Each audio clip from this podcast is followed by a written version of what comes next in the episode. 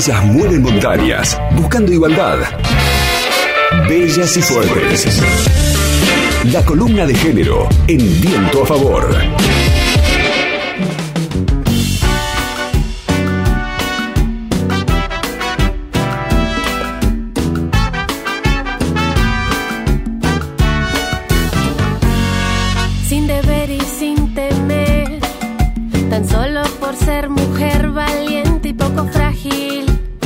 Bueno, hoy sí nos vamos a abocar a lo que está ocurriendo en el Congreso de la Nación, porque sin dudas es uno de los temas más trascendentales y uno de los temas importantísimos con el que está cerrando este año tan particular, en donde, bueno, ya este jueves y viernes se espera el debate y la sanción en la Cámara de Diputados respecto al proyecto de interrupción voluntaria del embarazo, un proyecto que ha presentado hace pocas semanas el gobierno nacional. Desde la semana pasada, al igual que como ocurrió en el año 2018, han transitado diversos expositores y expositoras planteando sus posturas tanto a favor como en contra de este proyecto referentes de diversas áreas profesionales, docentes, médicos, abogados y abogadas, en fin, de distintas áreas han expresado sus posturas y bueno, hoy en Bellas y Fuertes elegí a dos personas que me pareció que han hecho importantes aportes en este sentido. En primer lugar, me pareció muy interesante la exposición de Natalia Gerardi, que es la directora ejecutiva del equipo latinoamericano de justicia y género,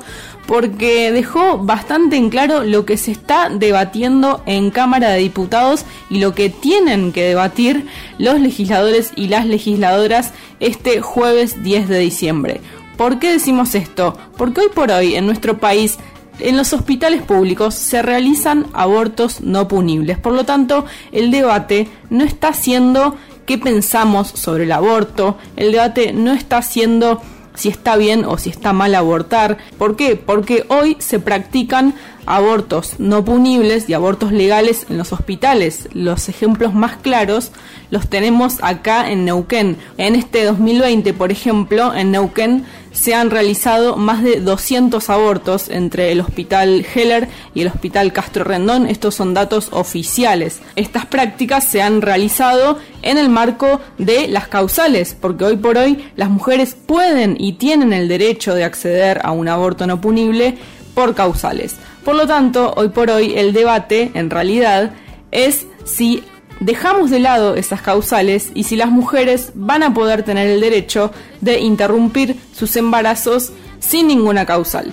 Esto decía Natalia Gerardi, abogada, docente, directora ejecutiva del equipo latinoamericano de justicia y género. Escuchamos repetidamente posiciones que niegan que exista todo derecho al aborto, desconociendo la legislación vigente desde 1921, que cumple 100 años dentro de algunos días. Eso no está en discusión. Lo que este proyecto propone, lo que está en debate acá, es la modificación de un régimen de regulación del aborto basado en causales por un régimen mixto, que incorpora un plazo inicial de 14 semanas durante el cual no es necesario que las mujeres expresen cuál es la razón por la cual toman la decisión de interrumpir el embarazo frente al sistema de salud. Durante ese plazo inicial, las razones son suyas, íntimas, personales, como su decisión. No hay que poner en duda lo que no está en discusión y no podría estarlo por el principio de no regresividad de los derechos humanos. Uno de los expositores sostuvo ayer que el aborto, nunca debe estar permitido salvo en el caso de peligro para nuestra vida. En ese caso debiera ser obligatorio, dijo, obligatorio. Eso no es solamente ignorancia de la ley, es desprecio por las mujeres. Tenemos el derecho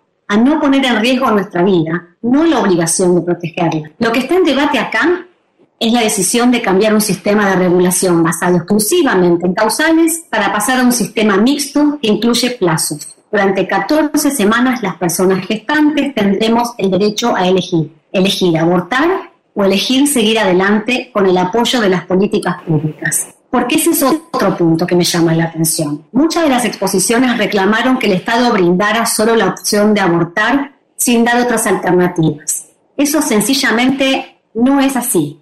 No es así hoy y no es así lo que está en debate en esta Cámara.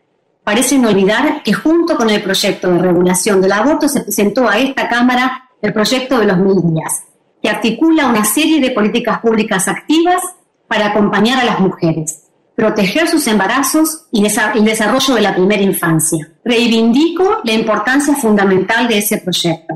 Hace muchos años que trabajamos para promover más y mejores políticas de cuidado desde una perspectiva de derechos y feminista, con una mirada integral y federal.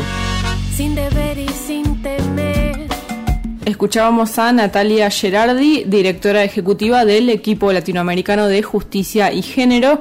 Fue una de las expositoras en una de las comisiones de la Cámara de Diputados durante el debate del proyecto de interrupción voluntaria del embarazo. Y otra de las cuestiones en torno a las que se debate tiene que ver con los costos, ¿no? Uno de los argumentos que muchas veces eh, se utiliza de forma malintencionada es que si se legaliza el aborto, el Estado, en este caso el sistema de salud público, debería invertir muchísima plata y las personas que se oponen aseguran también que se oponen justamente a que el Estado invierta plata en esto. Bueno, la economista Sonia Tarragona habló en relación a esto a partir de una investigación que realizaron sobre los costos que en realidad actualmente tiene el Estado y el sistema de salud público a raíz de las consecuencias que sufren las mujeres que se realizan abortos clandestinos y que terminan en los hospitales producto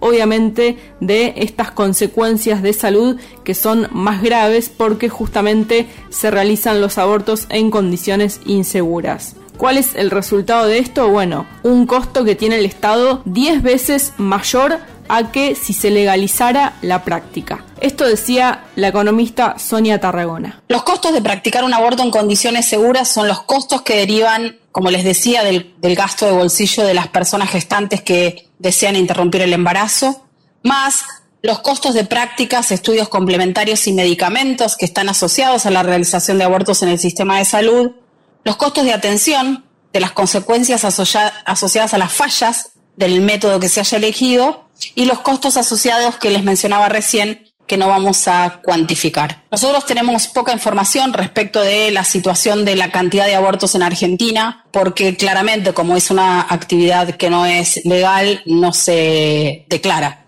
¿sí? Las personas que llegan a un centro de salud para atender las consecuencias de un aborto realizado en condiciones inseguras o clandestinas no revela el origen de su lesión o, o de su problema y eh, no se registran como tales en los centros de atención. Entonces, difícilmente las estadísticas puedan reflejar la realidad que tenemos. Lo que sí hemos podido hacer es adoptar algunos estudios que hay en otros países donde se han hecho algunos abordajes respecto de cuáles son los perfiles de los casos que luego de realizarse un aborto en condiciones inseguras se eh, finalmente llegan al sistema de salud. Por ejemplo, un shock séptico le puede significar al sistema de salud unos 900 mil pesos y un aborto incompleto le puede significar al sistema de salud por cada uno de los casos 86 mil pesos. En el medio las distintas eh, variables. Los costos actuales que implican al sistema de salud los abortos realizados en condiciones inseguras son aproximadamente, suponiendo un total de abortos de 457 mil 500, eh, que podemos discutir la cantidad, que no es, no es, no es la idea de la presentación, está basado en un trabajo publicado